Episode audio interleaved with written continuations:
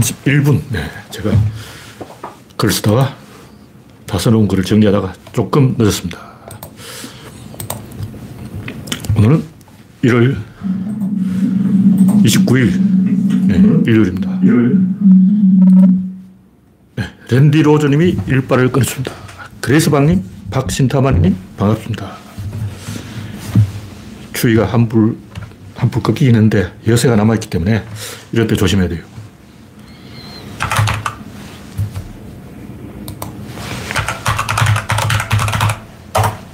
네, 화면이 다시 네, 확인됐습니다. 김태일러님, 박미희님, 반갑습니다. 현재 구독자는 3,010명입니다. 2월 달부터는, 예, 그 뭐죠? 아, 갑자기 생각이 안 나네. 슈퍼챗을 해야 되겠습니다. 아직 2월 달이 안 됐으니까. 네. 영원중님, 우상경님, 백서피님, 난나님, 이영수님, 우창님, 반갑습니다.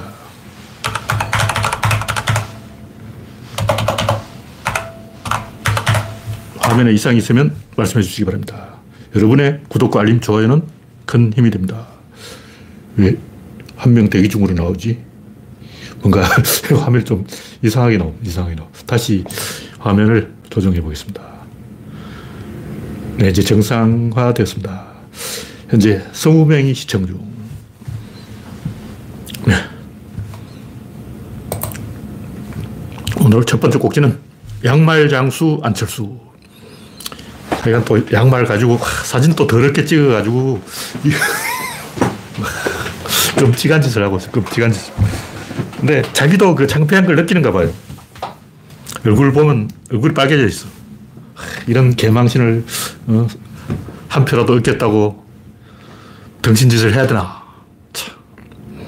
아무리 표가 좋다지만 음, 대통령 선거에 아무것도 아니고 당대표 하냐.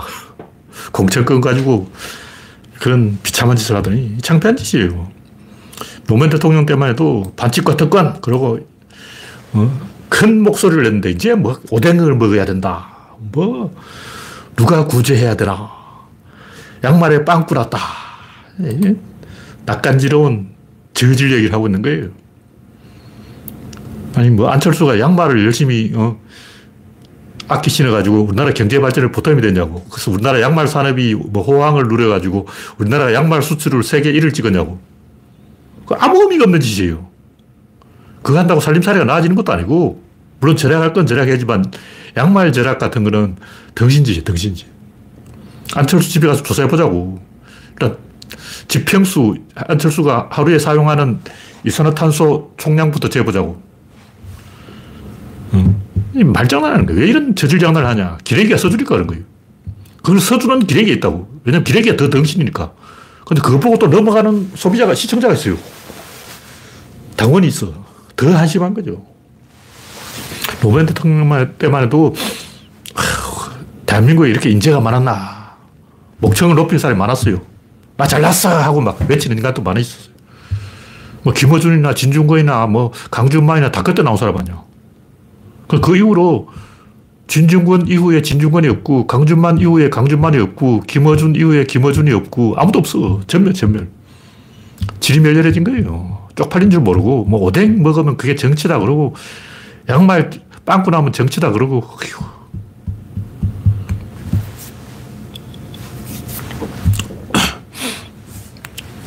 초등, 초딩짓을 하고 있어, 초딩짓. 이런 짓을 하면 이 평론가들이 평론을 할 수가 없어요. 비참해.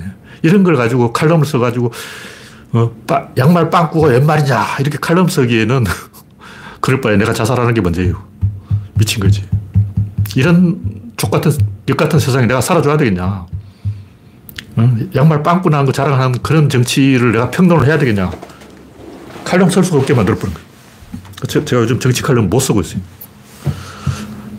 워낙 수준 이하라서. 뭐 어쨌든,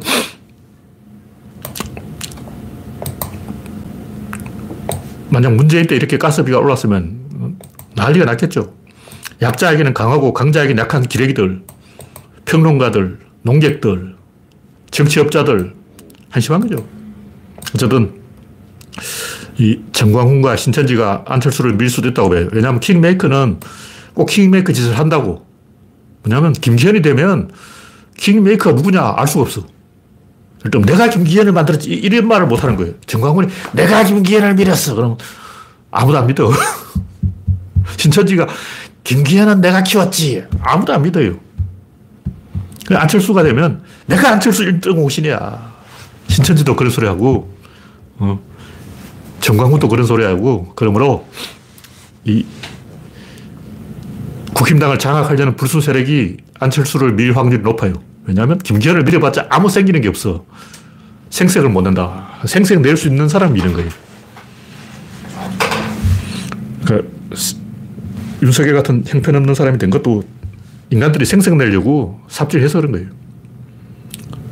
될 사람이 되면 생색 낼 수가 없어. 안 될 사람이 돼야 생색을 내는 거죠. 곡지는 구제 대상 윤석열. 김건희가 뭐 윤석열은 구제 대상이다 하고 이 말을 뭐 자랑처럼 떠들었는가 본데 뭐 자세한 건 제가 안 봤어요. 보고 싶지도 않고 하여튼 뭐 추운 날 다 헤어진 잠바 입었다 그러는데 어, 추운 날 술 먹고 돌아다니는 거는 더 신경 써야지. 어. 아직도 코가 빨간 게 보이는데 술에 취해서 눈이 풀려 있는 게 다 보이잖아. 어. 그 바지 문제부터 해결하라고. 쩍벌 문제부터 해결하라고. 병원부터 보내야지. 어. 하여간 심파, 감성팔이, 진정성, 눈물, 성찰, 이런 개협잡 짓을 하고 있다고. 이 누가 이런 짓을 하냐. 이 진보가 하는 거예요. 진보가 하니까 보수가 따라하는 거예요.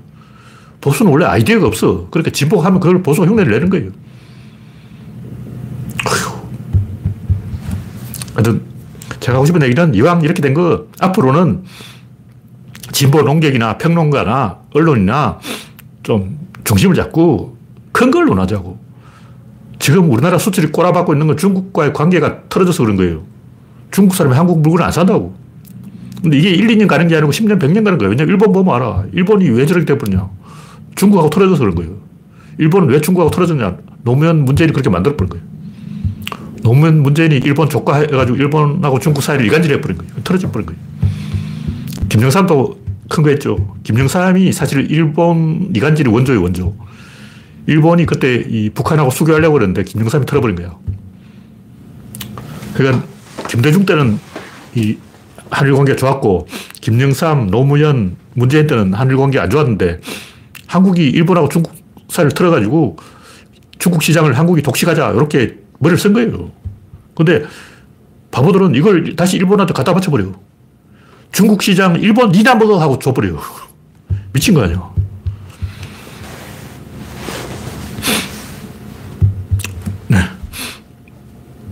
다음 곡지는 박지원의 예언. 일어날 일은 일어난다. 윤 씨가 당권 주자들의 총기 난사를 했다. 보수 분열은 필연이다. 이런 말을 했는데, 뭐, 이건 뻔한 얘기죠. 원래 이, 못, 못 먹는 감은 찔러나 본다. 내가 공천권을 못 따면 해당 행위를 한다. 이건 정치판의 공식이 원래 그렇게 하는 거야. 내가 못 먹는데 왜 그걸 도와주냐. 왜냐하면 그 해방을 놓아야 돌고 돌아서 내한테 자리가, 기회가 온다고 확률을 높이는 거죠. 반드시 내가 그걸 먹겠다는 게 아니라 어떻게든 죄를 뿌려야 돼요. 그게 정치인들 하는 짓이라고.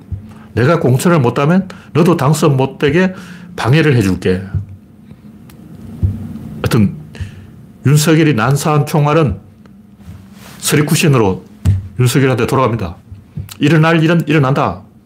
지금은 억 누르고 있으니까 안 일어나는 거예요. 그 때가 되면 느슨해지면 일어난다고. 그게 언제냐? 내년이에요. 내년 되면 엎어집니다. 이건 100%예요. 다음 곡기는 박정희는 왜 죽었는가?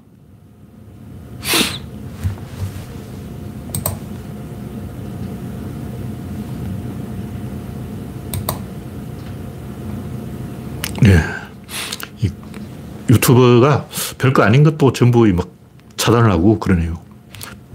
그 제가 강물린 거라고 박신타마니님 글을 표시를 했습니다. 박지가 왜 죽겠어요?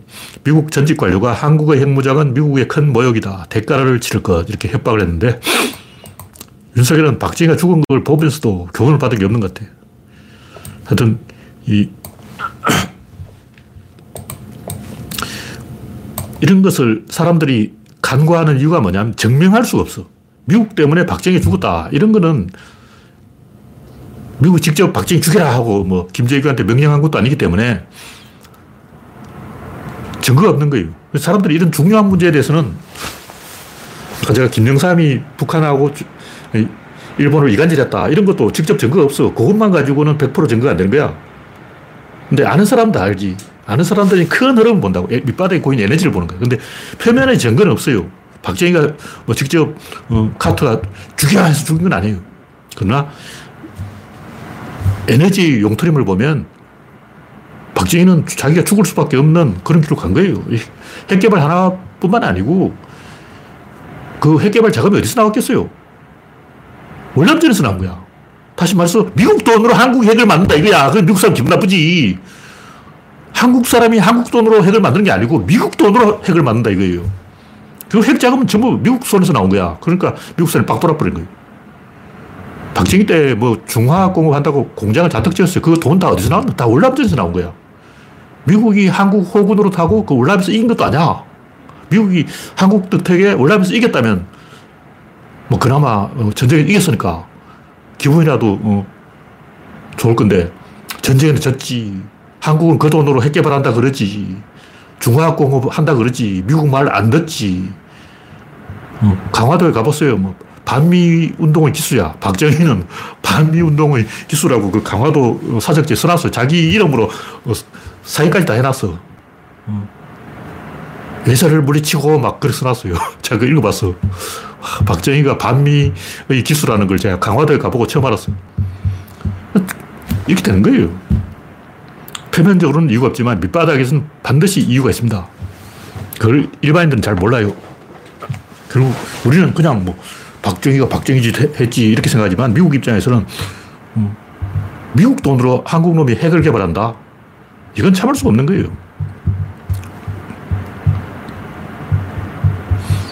네, 다음 곡지는 이영돈의 살인법. 양반이 자기가 대통령 되려고 김영애 죽였다고 고백한 건 비슷한 그런 내용을 이야기를 했는데 정치를 하려고 뭐 홍준표한테 줄을 썼는데 김영애가 죽었기 때문에 공천을 못 받았다. 뭐 이런 개소리를 하고 있어요. 이 자랑처럼 막 이야기하고. 이 사이코패스 아니야.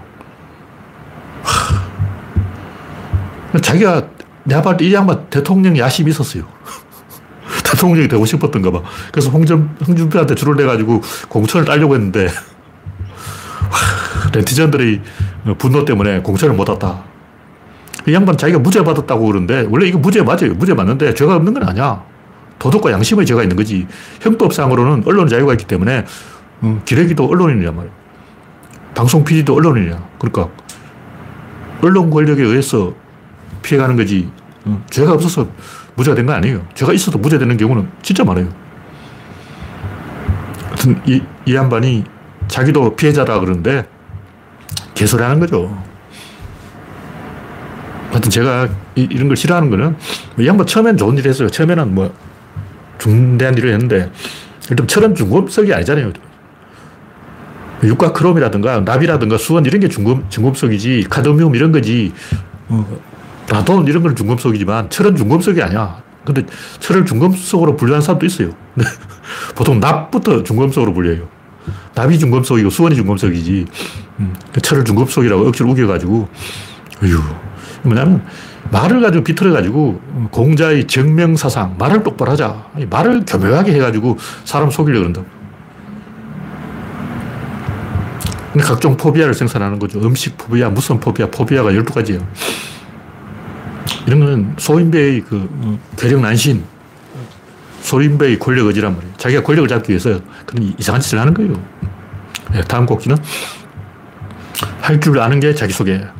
어떤 외국인이 18살 나이로 회춘을 하겠다고 1년에 25억씩 뭐 각종 수술비, 뭐 건강식 뭐 이런 걸 사용했다 그러는데 뭐그 사람이 중요한 건 아니고 제가 하고 싶은 얘기는 뭐 이런 맥락의 이야기가 많아요. 많이 있는데 이런 사람들은 이 자기소개가 인생의 전부라는 거죠. 왜 그렇게 이 자기소개를 할까? 아이디어가 없기 때문에 그런 거예요. 그러니까 전에 명품 이야기도 그런 건데 문재인 대통령도 명품 모자 하나 뭐 쓰는 거 있었는데 그걸 뭐 문재인 대통령 직접 사는지 김정수 여사가 사주는 걸 맞이 못해서 받았는지 혹은 뭐 다른 사람이 선물을 바쳤는지 모르지만 그건 욕할 게 아니에요. 왜냐 얼굴이 잘생겼잖아. 잘생긴 사람이 좋은 옷을 입고 나 같은 못생긴 사람이 좋은 옷 입어봤자 광이 안 나지. 그 사람이 그런 짓을 하는 것은 명품을 좋아하는 사람이 히딩크가 명품을 막 잔뜩 걸치고 있는 것은 제가 이해를 해요. 근데 왜 그런 짓을 하냐고. 그런 짓을 하는 이유는 자기소개를 하, 는 방법이 없기 때문에 그런 거예요. 다시 말해서 다른 사람이 먼저 나한테 말을 걸어주게 해야 되는데 그 유일한 방법이 명품을 걸치는 것. 이 양반 똑같아요. 성형수술을 많이 하고 이제 건강관리를 많이 해서 그걸 이제 자기를 어필하는 수단, 들이대는 수단으로 쓰는 거예요. 옛날에 안현필 박사라고 그 양반이 120살까지 살겠다 그러다가 80몇 살에 죽었는데 그 양반도 노인이 막 건강 관리한다고 운동하고 막 엄청 열심히 하다가 심장마비 사망. 근데 그 양반 처음에는 영어 학원에서 돈을 많이 벌었는데 나중에는 이제 할 게 없어. 그러니까 건강 전도사. 뭐 그게 나쁜 건 아니죠. 좋은 거예요. 근데 우리는 좀 생각을 해봐야 돼요. 아, 제 양반은 창의력이 없, 없으니까 저거라도 해야 되는구나. 창의력이 있는 사람은 음악가는 연주로 보여주고 미술가는 그림으로 보여주고 운동선수는 득점으로 보여주고 어, 아나운서는 말솜씨로 보여주고 이것도 저것도 다 안 되는 사람은 뭐냐 몸으로 뭔가를 보여줘야 돼 그렇다는 얘기죠 아이디어가 없는 사람이 그런 식으로 자기소개를 한다. 이런 얘기입니다. 네, 다음 곡지는 생각의 과학.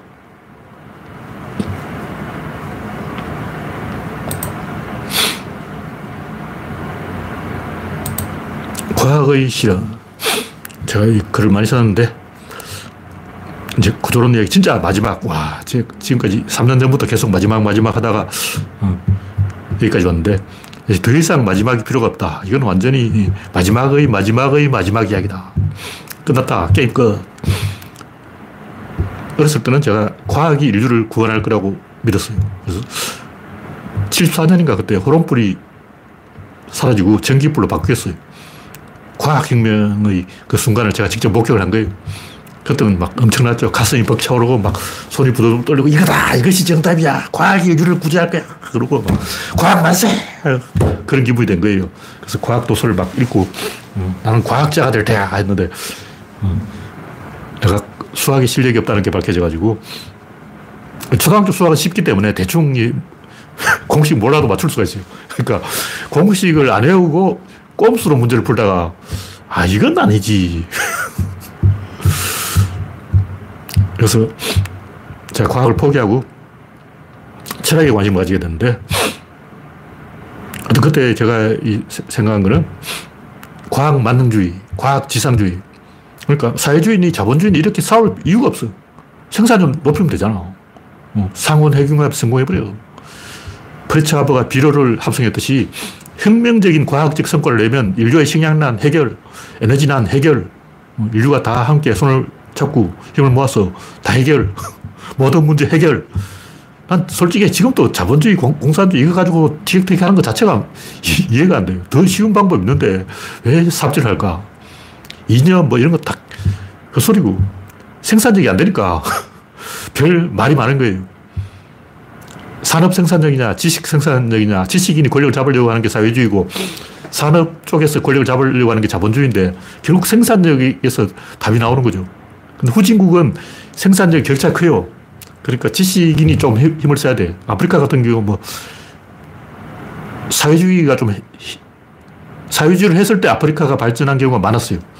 부르키나파소, 뭐 이런데, 어, 좋은 예가 많이 있어요.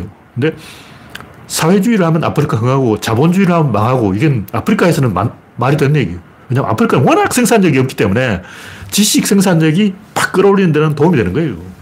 우리나라도 6.25 전후로는 좌파가 인기 있었는 게 뭐냐. 그때는 이 글자 모르는 사람이 워낙 많아가지고 글자만 알려줘도 팍 올라가는 거예요. 그러니까 이, 이 수준에 있다가 순식간에 여기까지 올라가 버려요. 여기서 더 이상 안 올라가지. 80년대까지는 약, 뭐 이런 게 있었고, 농활 이런 게 있었어요. 그때는 야학이고 농활이 먹혔다고. 왜 그러냐. 그때는 시골에 글자 모르는 사람이 워낙 많아가지고 대학생들이 농활 와서 할머니들한테 글자를 알려준다고. 그럼 할머니들이 대학생한테 글자 배우는 거야. 할머니들이 수준이 팍 올라가는 거죠. 지금은 대학생들이 시골에 가서 글자 알려드릴게요. 한글을 배웁시다 해봤자 안 먹혀요. 요즘은 뭐 야학 이런 것도 하는 데가 있기는 아마 있는지 모르겠는데 옛날에는 뭐 덜불 야학 그러고 막 동네마다 야학 다 했잖아. 요즘 안 하잖아. 왜 안 하냐.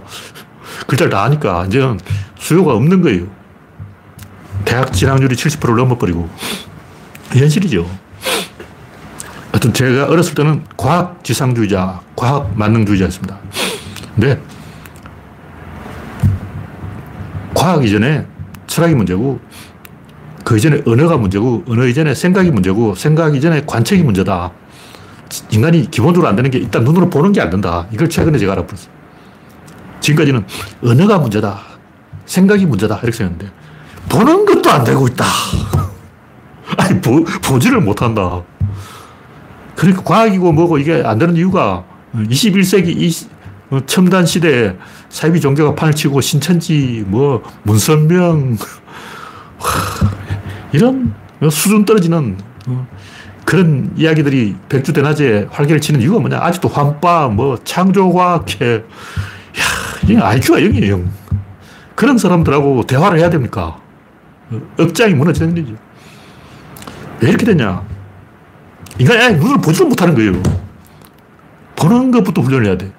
생각은 그 다음이 뭘못 보냐? 전체를 못 보고 부분은 보는데 전체를 못 본다. 변하지 않는 것은 보는데 변하는 것은 못 본다. 사물은 보는데 사건을 못 본다. 이사결 결정 구조를 못 본다. 시스템을 못 본다. 메커니즘을 못, 못 본다. 밸런스를 못 본다. 대칭을 못 본다. 코어를 못 본다.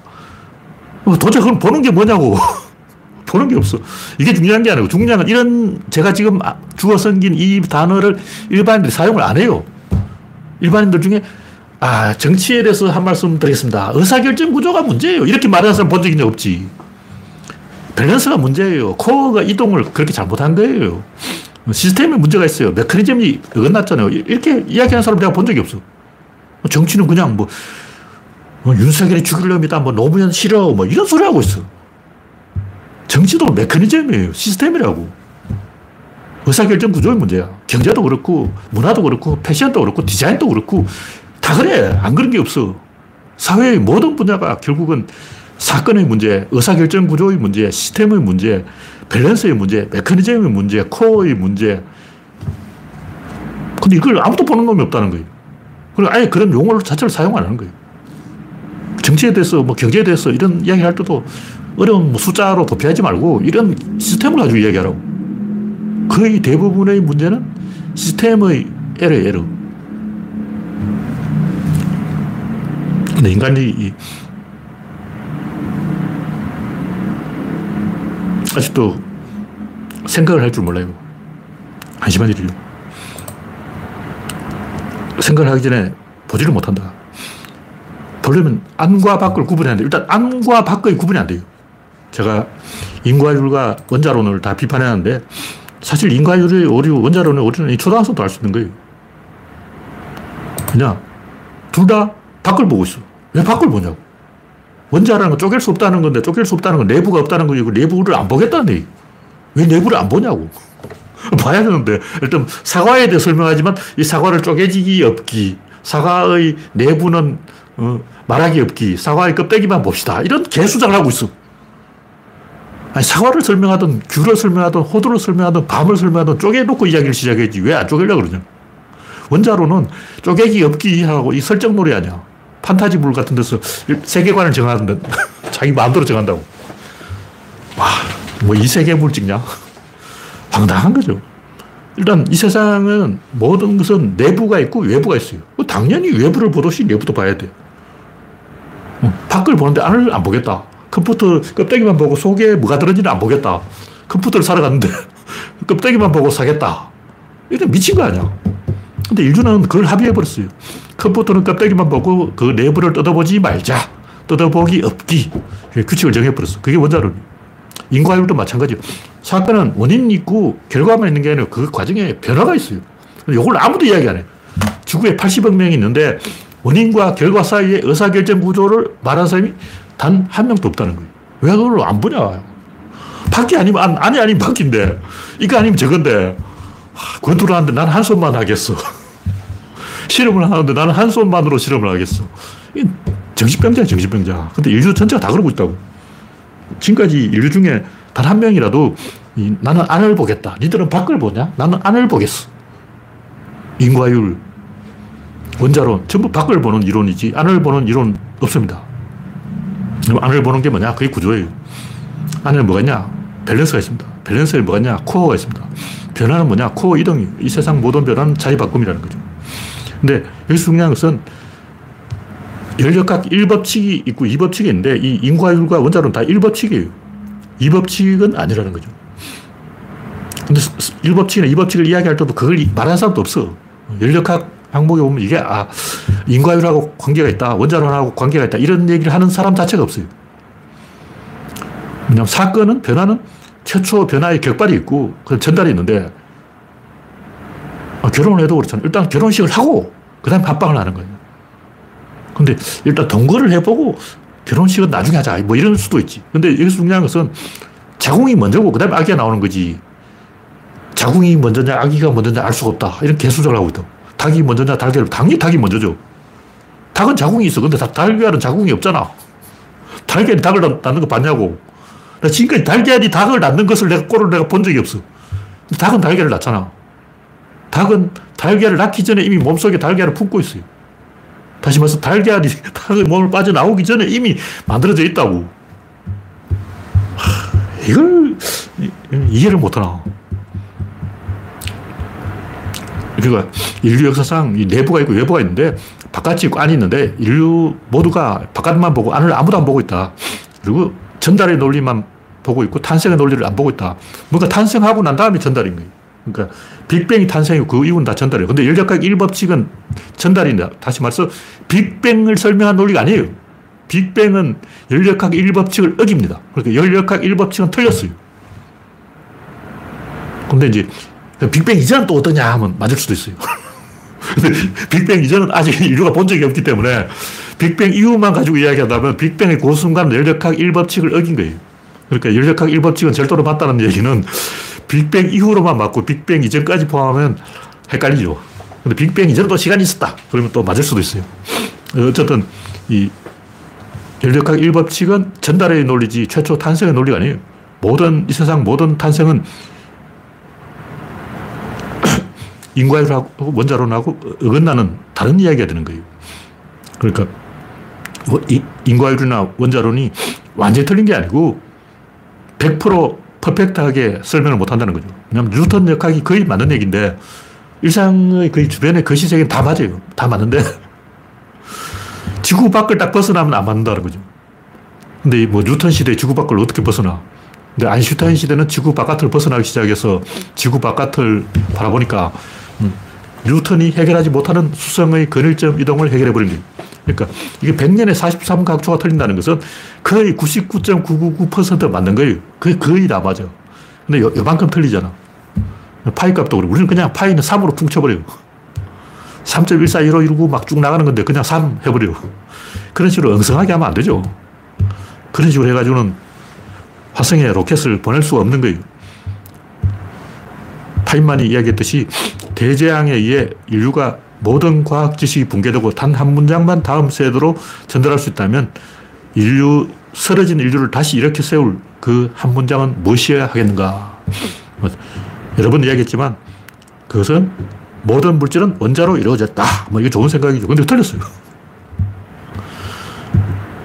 원자로는 악이지, 아, 그 아기를 낳는 자궁이 아니야. 이 우주의 모든 것은 탄생으로 이루어져 있어. 자궁으로 이루어졌다. 복제로 이루어진 거예요.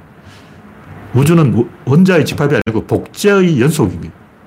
다른 관점에서 봐야 돼요. 우리는 당연히 원자로를 맞겠지 하는 것은 그냥 상상이고, 그냥 세계관 설정이에요. 그건. 당연히 아기보다 탄생이 먼저 있는 거예요. 아니, 자궁이 먼저 있는 거라고. 자궁이 없는데 그냥 아기가 생겼다. 그건 거짓말이에요. 하늘에서 뭐 떨어졌다. 뭐 금괴에서 나왔다. 다 거짓말이고. 자궁이 없는, 모태가 없는, 모태를 거치지 않은 존재는 우주 안에 없습니다. 모든 존재는 그것이 그것이게 되는 그것을 결정하는 과정을 거쳐서 존재하게 된 거예요. 그러니까 탄생이 먼저다. 탄생 구조를 해명하는 이론이 없습니다. 아무도 그걸 생각을 안 하는 거예요. 그냥 우리가 알고 있는 인과율은 원자론 다 탄생한 이후 이미 탄생이 있어. 이것이 어떻게 변하는가. 그걸 인과율이 설명하는 거죠. 근데 그 최초의 탄생. 근데 실제로 우리 주변에서 그 최초의 탄생을 굉장히 많이 볼 수가 있어요. 뭐 꼭 뭐 첫 입학, 뭐 첫 출근, 뭐 첫 키스 이런 것만 아니라 첫 자전거를 탄다. 처음 수영을 배운다. 처음 비행기가 공중에 뜬다. 일부터 다 탄생의 문제예요. 왜이 음, 랭글러 박사가 과학자가 첨단 기술을 가진 과학 지식을 가진 랭글러 박사는 비행기를 못 만들고 자전거포, 자전거 만들던 라이터 형제가 비행기를 만들었는가? 탄생의 문제를 살펴봤기 때문에. 사람들 비행기 어떻게 떠났냐고 생각한다. 어떻게 떠났냐는 중요한 게 아니야. 그건 옛날에 보면 알잖아. 옛날에 보면 가는 게 더 중요한 거예요. 떠지도 못하게, 못했는데 어떻게 가냐. 새들은 첫 비행이 날아갑니다. 절벽에서 점프하는 거예요. 갈매기가 새끼를 낳다. 갈매기 새끼가 막 이렇게 날개 연습해서 날아가는 게 아니고 처음부터 절벽에서 떨어지는 거예요. 첫 비행에 옛날에 처녀 비행이라 그러는데 요즘은 처녀 비행이라 말을 안 쓰죠. 첫 비행에 성공해야 된다. 처음부터 날아야 되는 거지. 자전거도 처음부터 가야 되는 거지. 균형을 잡고 가는 게 아니라고. 처음부터 완전하게 가야 되는 거예요. 그게 탄생이라는. 첫 탄생은 이 전달보다 뭐가 하나 더 있어요. 뭐가 있냐 밸런스가 있는 거예요.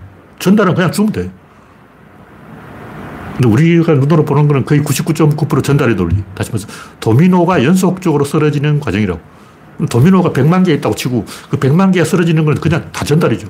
최초의 한 개 도미노를 쓰러뜨린 그걸 이야기하는 최초의 한 개의 도미노가 어떻게 쓰러졌냐. 내가 쓰러뜨려서 쓰러진 거예요. 내가 쓰러뜨리려면 어떻게 되냐. 내가 팔로 이렇게 밀면 도, 도미노가 쓰러져. 내가 팔로 밀려면 어떻게 되냐. 지구와 나의 관계를 틀어야 되는 거예요. 그, 우리는 그냥, 아, 도미노가 자빠지니까 자빠지지 이렇게 생각하지만 그게 지구와 연결되어 있다는 걸 모르는 거예요. 그냥 지구가 없다 치고 우주에 도, 도미노가 있다고 치고 우주 공간에서 그 도미노를 쓰러뜨리면 도미노가 쓰러지냐고 안 쓰러져.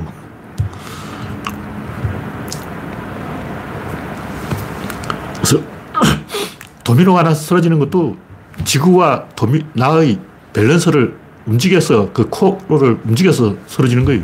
이런 식으로 끝까지 추궁해야 돼요. 보통 이제 산에 제가 많이 비유하는데 산에 기석은 항상 대칭이 있는데 요 끝에는 대칭이 없어요. 이건 비대칭이라고. 이건 자기 자신과의 대칭. 요걸 설명하는 부분이 바로 구조론이라는 거죠.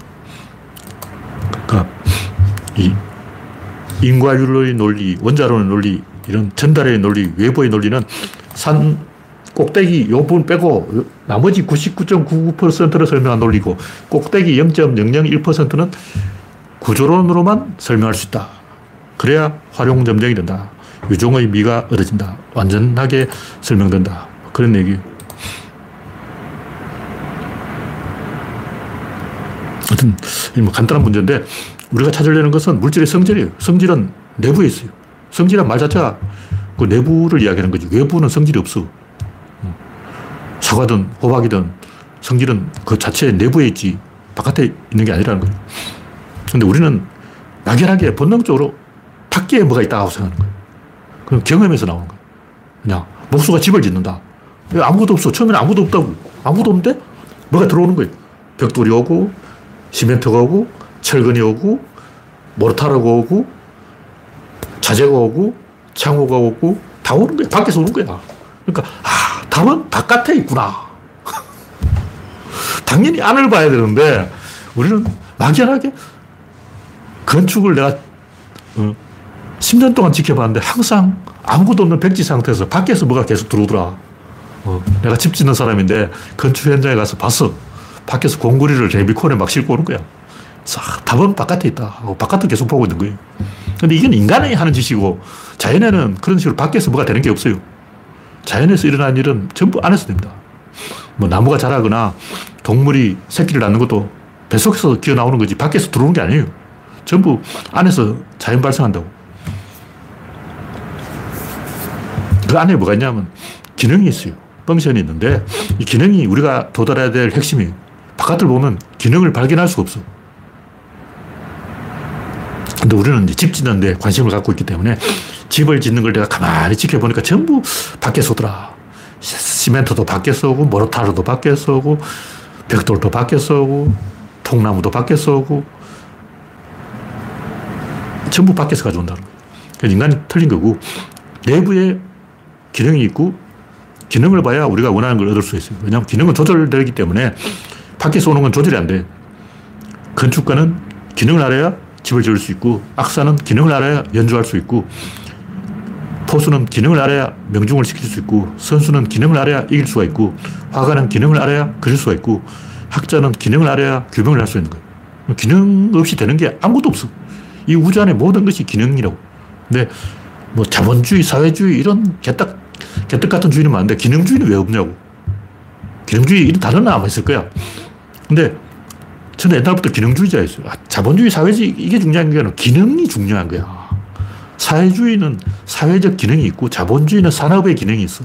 지식인은 사회주의 하면 되고 어, 공돌이는 자본주의 하면 되는 거고 기능으로 보면 똑같은 거예요.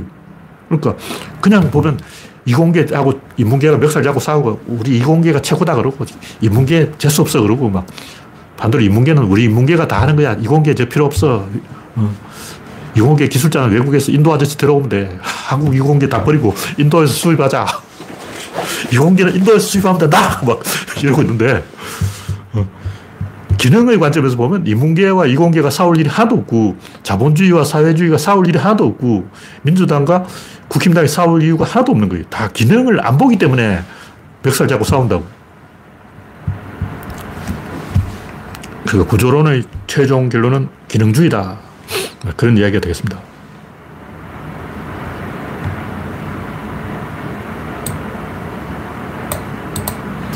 이제 이야기를, 마지막 얘기를 조금 더 하면, 그, 원자는 쪼갤 수 없다는 관점을 갖고 있는데, 왜 쪼갤 수 없다고 생각했을까? 쪼갤 수 없는 게 아니고, 쪼개면 안 되는 거예요. 그냥 쪼개면 기능이 사라져요. 뭐든지 기능은 내부에 있어야만 작동을 하는데, 외부로 꺼내는 순간 이게 깨져버려요. 그래서 부분의 합은 전체보다 작다. 전체는 기능이 살아있는 거고 쪼개버리면 기능이 죽어버려요.